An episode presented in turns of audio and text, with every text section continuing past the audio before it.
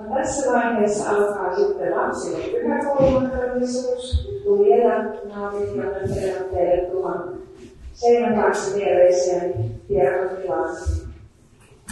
Ja onko siellä Leena mahdollisesti mukana?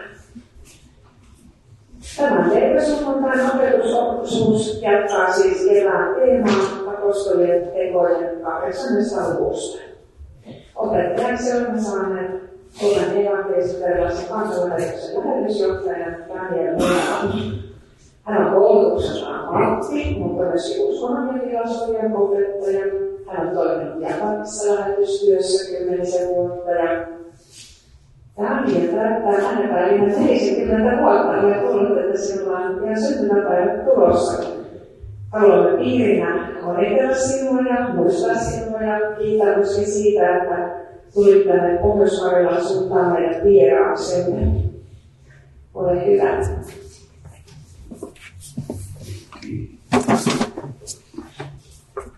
Tässä on meidän lahjamme. Halusimme sinullekin ojentaa piirin 50-vuotis historiikin ja nuo samaiset villasokat ja ehkä vielä jotain muutakin. Toivottavasti mielessä laittaa. Ole sinua.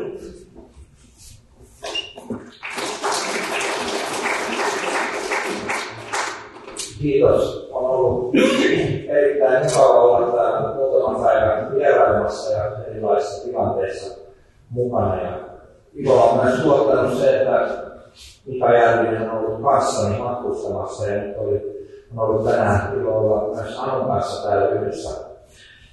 Valitettavasti joudun tuottamaan suuren pettymyksen näin aluksi, nimittäin mulle asti ei ollut tullut tietoa siitä, että teillä on tämmöinen sarja apostolien teoista, niin olen valmistautunut puhumaan evankeliumista. Ja tuossa katselin vähän puheita, ja sieltä kyllä löytyy apostolien tekojen kahdeksannen luvun saarna, mutta se oli japanin kielellä, ja totesin, että, että on ehkä parempi kuitenkin, että on pitänyt tässä mikä puheessa, mikä oli, oli pitämässä.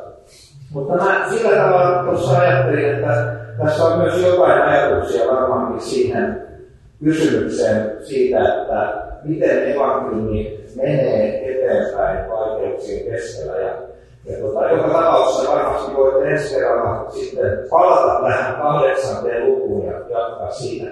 Mietitään aluksi lyhyen rukouksen. Pyhä Jumala, me kiitämme siitä, että saamme näin olla yhdessä koolla. Ruoki meitä sanallasi, sinun sanasi on totuus. Vahvista uskoamme sen kautta ja johda Tätä pyydämme Jeesuksen Kristuksen nimessä. Aamen. Ja noustaan ihan perinteisesti kuulemaan päivän evankeliumia täältä Johanneksen evankeliumista 10. luvusta jakeesta 11 ja 16 saakka. Jeesus sanoo, minä olen hyvä paimen, oikea paimen, joka panee henkensä alttiiksi vampaiden puolesta. Palkkarenki ei ole oikea paimen, eivätkä lampaa hänen omiaan. Ja niin hän niinpä hän nähdessään suden tulevan jättää lauman ja pakenee. Susi saa lampaat saalikseen ja hajottaa lauman, koska palkkapainen ei välitä lampaista. Minä olen hyvä paimen, minä tunnen lampaani ja ne tuntevat minut, niin kuin isä tuntee minut ja minä isän. Minä panen henkeni alttiiksi lampaiden puolesta. Minulla on myös muita lampaita, sellaisia, jotka eivät ole tässä tarhasta, ja niitäkin minun tulee paimentaa ne kuulevat minun ääneni, ja niin on oleva yksi lauma ja yksi paine. Tämä on Jumalan sana. Voitte istua.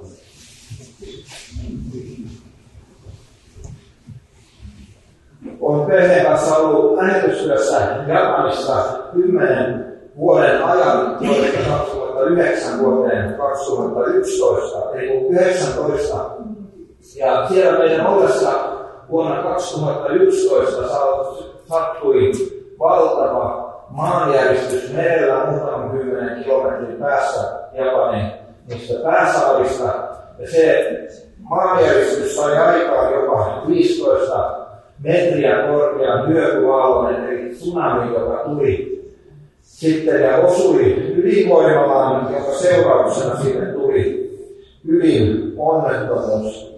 Ja pitkään oli, oli epäselvää siitä, että kuinka vakava se ydinonnettomuus nyt on.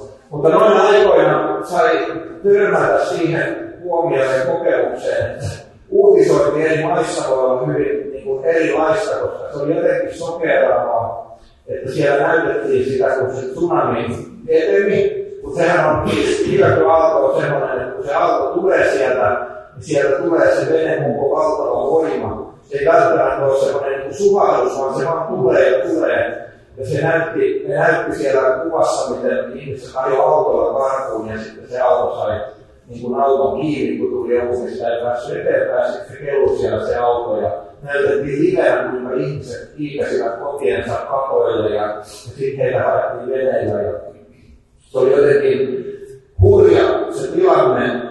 Ja, ja hurja oli myös se jatko, koska sitten kävi ilmi, että kun ensin sanottiin, että, että, että tilanne on varsin hyvä, että se osui hyvinvoimalla ja, ja se niin aallon vaikutus oli, oli iso, että sieltä tuhoutui ja isoja laivoja tuli monta kilometriä sisämaan puolelle. Mutta sitten kävi ilmi, että, että, että siellä on itse asiassa taustalla vakavampi onnettomuus, että se ydinvoimala on saanut ää, niin kuin osuman, ja siellä, on, siellä oli monta semmoista epäonnista sattumaa, että siellä oli varajäähdytysjärjestelmä dieselpolttoaineen käyttöinen systeemi, ja se oli juuri ollut puolossa samaan aikaan niin, että, että niillä ei myöskään sitä ollut sitten käytössä, kun se jäähdytysjärjestelmä hajosi, ja niitä joutui merivedellä sitä yrittämään jäähdyttämään. Ja me asuttiin siis kansanlähetyksen lähetit, asuttiin siellä noin lähes jopa 900 kilometrin päässä. Ja oli epäselvää, että kuinka pahasti se vaikuttaa meidän elämään. No, me nähtiin hyvin nopeasti, että tokana päivänä kaikki vesi pullot oli kaupasta loppu ja, ja monet muut tämmöiset hätä ensiapupakkaukset. Ja me perustettiin tämmöinen päivystyslinki, jossa aluksi ensimmäisenä päivinä niin niin tuli välein jonkunlaisen sieltä viestiä, että mikä, mikä se tilanne on ja mihin suuntaan se etenee. Ja sitten se harveni koko ajan. Ja, meillä oli tapaamisia lähettien ja suomalaisten esimiesten kanssa siitä, että mitä meidän pitää tehdä, voidaanko jäädä maahan vai pitääkö poistua. Ja norjalaiset evakuoi jo ainakin yhden perheen naapurimaahan. Kuitenkin me sitten päädyttiin pysymään ja kaikki lähetit halus, halus pysyä, kun koettiin, että ollaan sen verran niin kuin kaukana. Mutta tämä, miksi kerron tästä kysymyksestä ja tapauksesta on se, että tämä tuo hyvin esiin niistä vaikeista kysymyksistä, jotka liittyy lähetystyöhön. Nimittäin siitä, että erilaisten konfliktien ja luonnonkatastrofien ja hätätilanteiden keskellä lähettien tuki ja tarve on monesti huutavampi kuin normaali tilanteessa, mutta niissä tilanteissa on toisaalta niin, että, että työnantajalla on oma vastuunsa näistä lähetetyistä työntekijöistä. Ja vaaran uhatessa voidaan jopa joutua kokonaan vetäytymään sieltä työalueelta. Ja se oli puhuttelevaa, kun me keskusteltiin tästä meidän paikallisten ihmisten kanssa, koska siellä niillä, jotka oli ollut pidempään seurakunnassa, kun Japanissa on aika säännöllisesti erilaisia luonnonkatastrofeja ollut niin aika monella oli erilaisia kokemuksia siitä, että juuri sitten, kun on se vaikea hetki, niin lähetystyöntekijät lähtevät pois.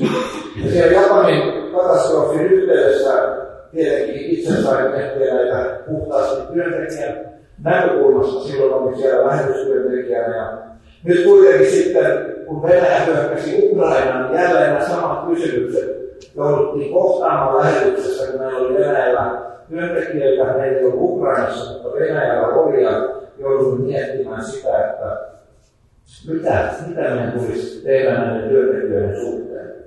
Ja tämmöisissä tilanteissa on mun mielestä havaittavissa mielenkiintoinen tendenssi, tämmöinen taipumus siihen, että osa lähetystyöntekijöistä on usein valmiita jäämään maahan myös siinä tilanteessa, jossa työnantaja päättää evakuoida heidät pois työalueelta.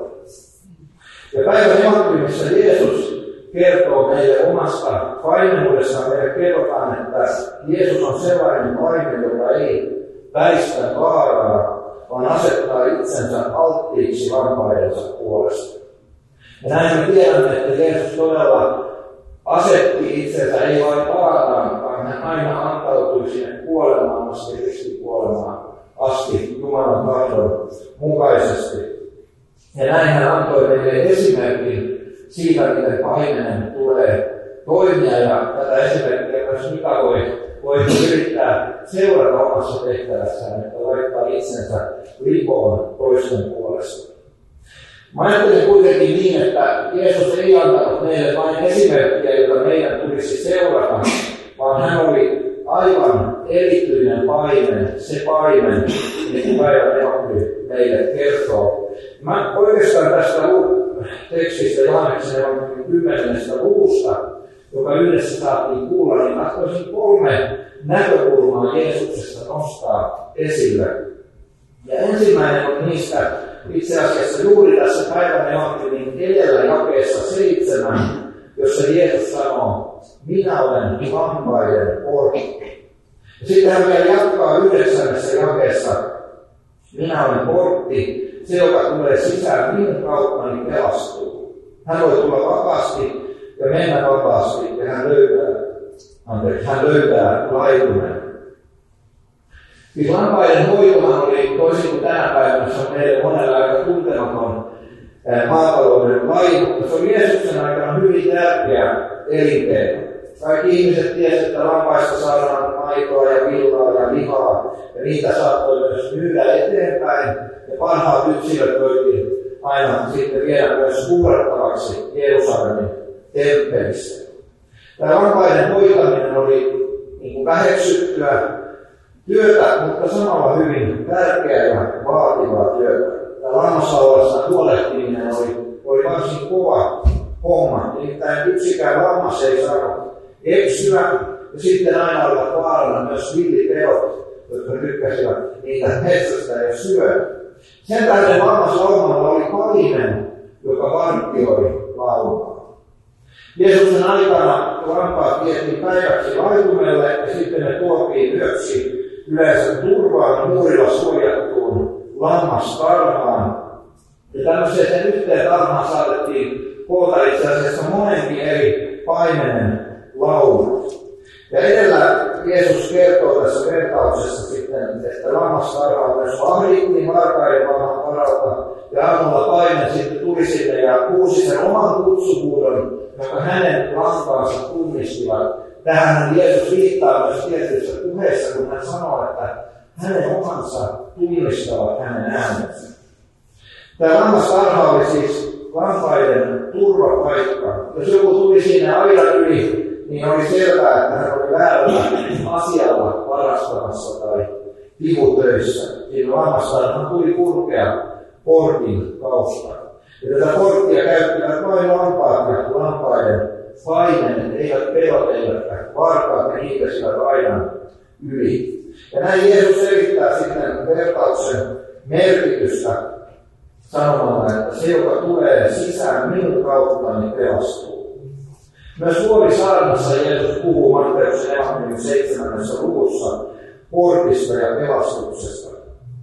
Menkää sisään ahtaassa portista. Monet menevät avarasta portista ja vapeaa tietä, mutta se tie vie varoitukseen. Miten ahdas onkaan se portti ja kapea se tie, joka vie elämään, ja vain harvat löytävät sen. Jeesus siis opettaa, että hän on portti. Hän myös opettaa, että on vain yksi oikea portti, ja se portti on ahdas. Tänä päivänä moni saattaa ajatella niin, että itse asiassa ei ole niin, että tärkeää on se, että ihminen pelastuu uskomalla.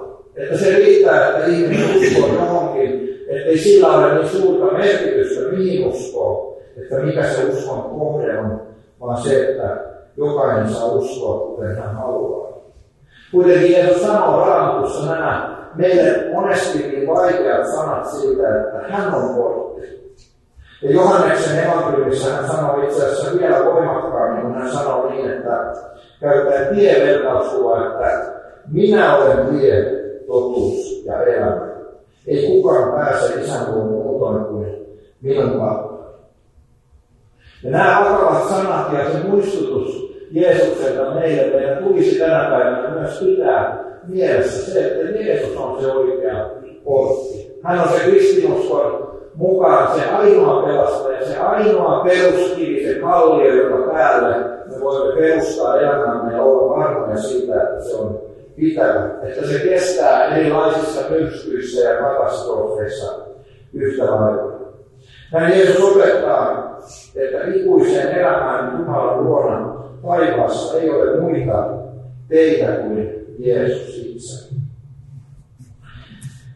Ja mä ajattelen niin, että Jeesus voi myös tuoda ratkaisun siihen ihmisen varsinaiseen ongelmaan, nimittäin siihen kysymykseen, että kun me olemme kaikki tehneet syntiä Jumalaa vastaan ja sen takia me olemme luonnostamme hänen vihansa vaikutuksen alla ja meitä odottaa ikuinen tuomio eli kadotus. Jos et tunne Jeesusta, sinua odottaa kadotus, mutta Jeesus on portti, hän on tie pois kaikesta siitä pahasta ja kaikesta siitä, mihin, mitä kohti me käymme, jos me emme tunne häntä. Toinen näkökulma Jeesukseen on se, että hän sanoo päivän evankeliumissa olevansa hyvä paine. Jos me katsomme, mitä vanha käännös sanoo siitä, niin oikeastaan siellä lukee näin, että Jeesus on se hyvä paine. Jeesus on ää, paine. Minä olen se hyvä paine. On tämmöinen sanatarkka käännös siitä päivän evankeliumin sanasta. Vanhassa testamentissa käytetään paljon Jumalan kansan ja Israelin suhteesta kuvaa paimenesta ja lammassa Jumala valitsi itselleen kansan, jonka kautta hän oli päättänyt tuoda pelastuksen koko maailmalle.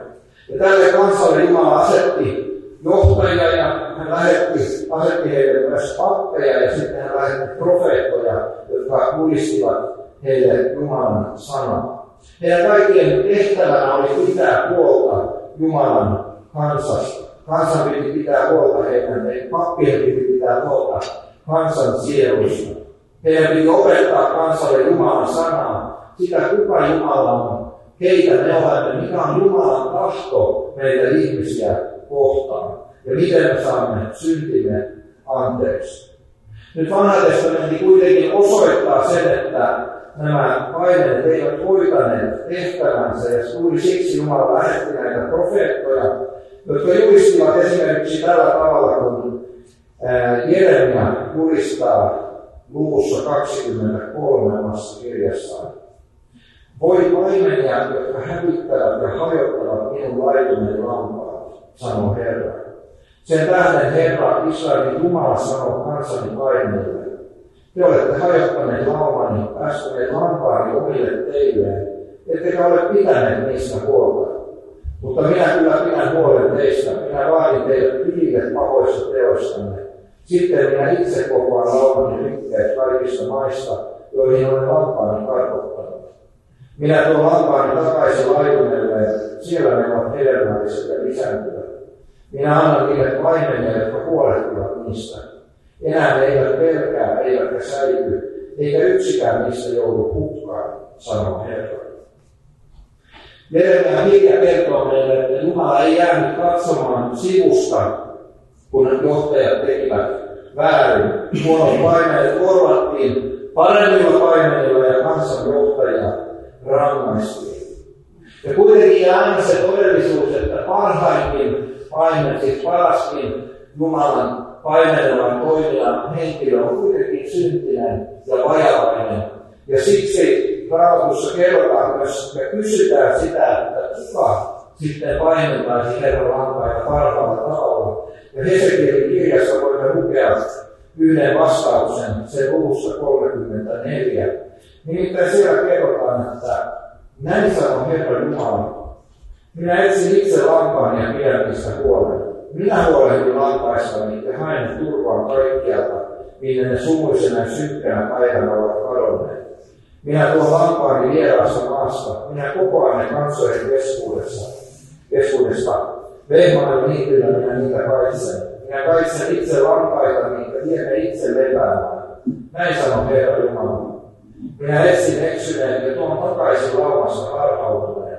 Minä sidon murtuneen jaon. Minä hoivaan uupunutta ja vahvat ja lihavat minä lyön kurissa. Minä laumaani niin sitä tulee paikka.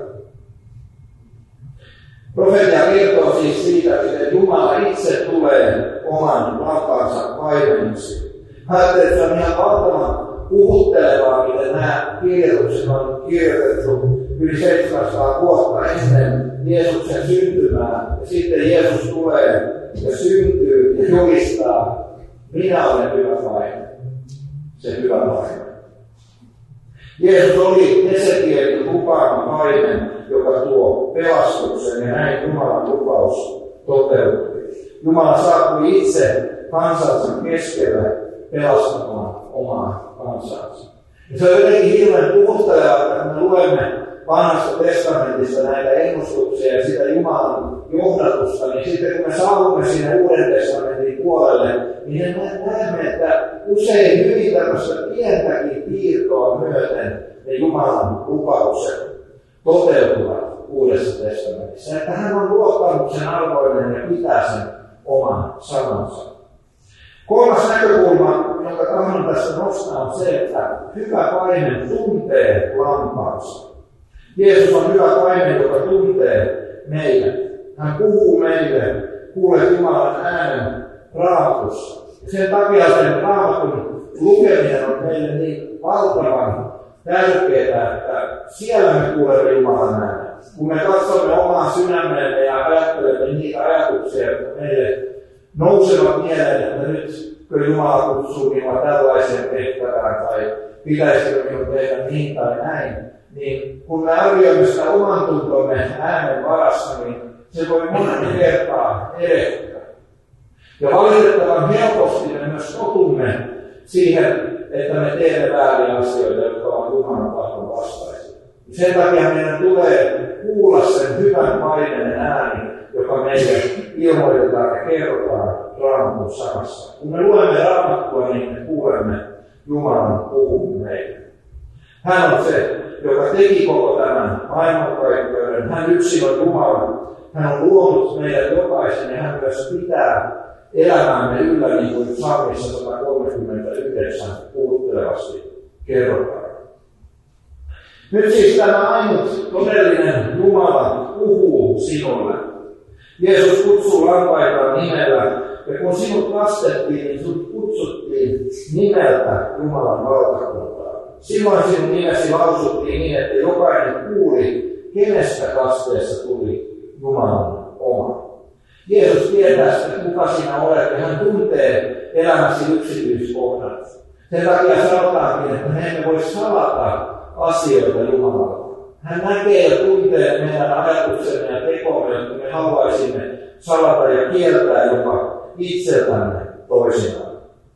Hän tietää, kuka me olemme ja hän näkee ja tuntee ilomme ja murheemme. Hän tuntee meidät jopa paremmin kuin me itse tunnemme itsemme. Jeesus kertoo, että hän on paine, joka vie lampaansa pehmeille laitumille. Hän antaa lampaille kaiken sen huolenpidon, jota me tarvitsemme. Hän ei lupaa omille menestystä. Hän ei lupaa säästää meitä sairauksilta tai vastoinkäymisiltä. Ja nämä sairaudet ja vastoinkäymiset kuuluvatkin eri tavoin meidän jokaisen elämään. Jeesus kuitenkin lupaa, että hän pitää meistä huolta. Hän lupaa antaa meille kaiken, mitä me tarvitsemme.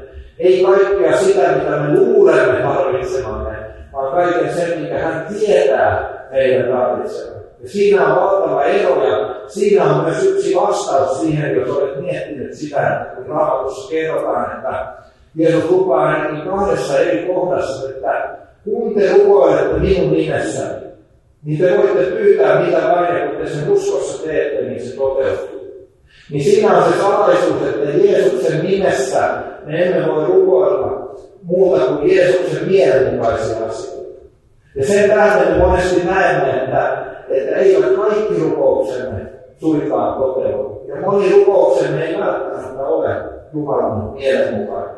Silloinkin kun ne rukoukset ovat aidosti hyviä ja hurskaita, kun me vaikka rukoilemme, että joku rakas ystävämme, joka sairastaa, parantuisi niin silloinkin me näemme sen vaan siitä omasta tämän hetken tilanteesta käsin ja saamme luottaa siihen, että Jumalalla on suurempi suunnitelma, että hän näkee sen elämän ja niiden kaikkien ihmisten todistuksen, siis koko elämän ja sen, miten ne liittyvät toisiinsa. Raamatusta voimme lukea usean kerran vaikka siitä, että, että miten Jeesus viivytteli, kun hänelle kerrottiin, että Lasarus nyt vakavasti sairaana. Sitten hän meni sinne ja oliko se Maria, joka sanoi, vai hänen siskonsa, joka sanoi hänelle, että voi Herra, kun olisi tullut nopeammin, niin olisi tehnyt jotain parantaa. Ja Jeesus vastasi sille, että älä huoli, että, että tämä kuoleman tarkoitus oli kirkastaa Jumalan kunnia. Sitten hän herättää Lasaruksen kuolleista. Siinä on hyvä esimerkki siitä, että Jumala tietää ja näkee paremmin. Ja myös se meidän on muistettava, että todellakin se Jumalan lupaus koskee ennen kaikkea sitä, että hän ei hylkää, vaan hän saattaa meidät uskollisesti Jumalan palveluun. Kun me kohtaamme lähimmäisiämme yhtä hyvin täällä kotimaassa kuin lähetystyössä monenlaisissa olosuhteissa, niin on tärkeää, että me kuljemme toistemme rinnalla. Me kaikki tarvitsemme toistemme tukea, ja niinhän lampaistakin sanotaan, että jos jätät lampaan yksinänsä, niin se rupeaa nopeasti kärsimään siitä, eikä se voi hyvin, vaan lampaat tarvitsevat vähintään kaksi kolme lammasta siihen rinnalle. Niin meidän ihmisten suhteen on hyvin samalla tavalla, me tarvitsemme toisia ihmisiä vierellemme jakamaan niitä iloja ja suruja, joita meillä on elämässä. Samaan aikaan on kuitenkin niin, että meistä ihmisistä ei ole pelastamaan toista ihmistä. Olen seurakunnassa Japanissa toimi pitkää pappina, mutta myös Suomessa nähnyt sen, miten suuri suru meillä kristityillä voi olla siitä, että on joku läheinen, rakas ihminen, joka ei tunne Jeesusta, ei ole sillä samalla pelastuksen tiellä. Ja se on niin valtava se kärsimys siitä, että antaisi vaikka elämän, jotta hän voisi tulla uskomaan, mutta meidän on uskottava se toinen ihminen aina Jumalan käsiin. Sillä hän vain voi sytyttää uskon meidän sydämessä. Me saatamme joutua myös keskeyttämään tehtävää ja palaamaan lähetysalueelta vaikka kotimaahan sellaisessa tilanteessa, jossa läsnäolomme olisi ollut hyvin tärkeää. Ja vaikka me antaisimme henkeemme toistemme puolesta, niin sekään ei toisi Jumalan edessä meille eikä yhdellekään toiselle ihmiselle mitään ansiota pelastuksen suhteen. Meidän on jätettävä sekä itsemme että toinen toisemme Jumalan käsivarsien varaan ja turvauduttava siihen pelastukseen, joka Jeesuksessa meille on olemassa. Jeesus on meidän syntiemme sovittaja. Hän antaa meille syntimme anteeksi ja hän antaa meille myös iäkaikkisen elämän. Hän tuntee kaikki meidän sydämemme ajatukset, hän tietää kaikki tekomme. Ja silti hän on kuin se isä siinä tuhlaajapoika kertomuksessa, joka juoksee lastansa vastaan, joka on tuhlannut kaiken, heittänyt kaiken pois. Hän juoksee vastaan, hän suojelee ja antaa anteeksi. Hänellä on hyvät ajatukset meitä kohtaan. Ja tässä vaan ihan lyhyt ajatus tuohon apostolien tekojen kahdeksanteen lukuun liittyy siihen, että kun siinä kerrotaan siitä, miten vainotaan, ja sitten, että apostolit jäävät Jerusalemiin ja kaikki muut lähtevät sieltä karkuun, mitä siellä tapahtuu? Minne tahansa he menevät, niin julistavat Jumalan sanaa.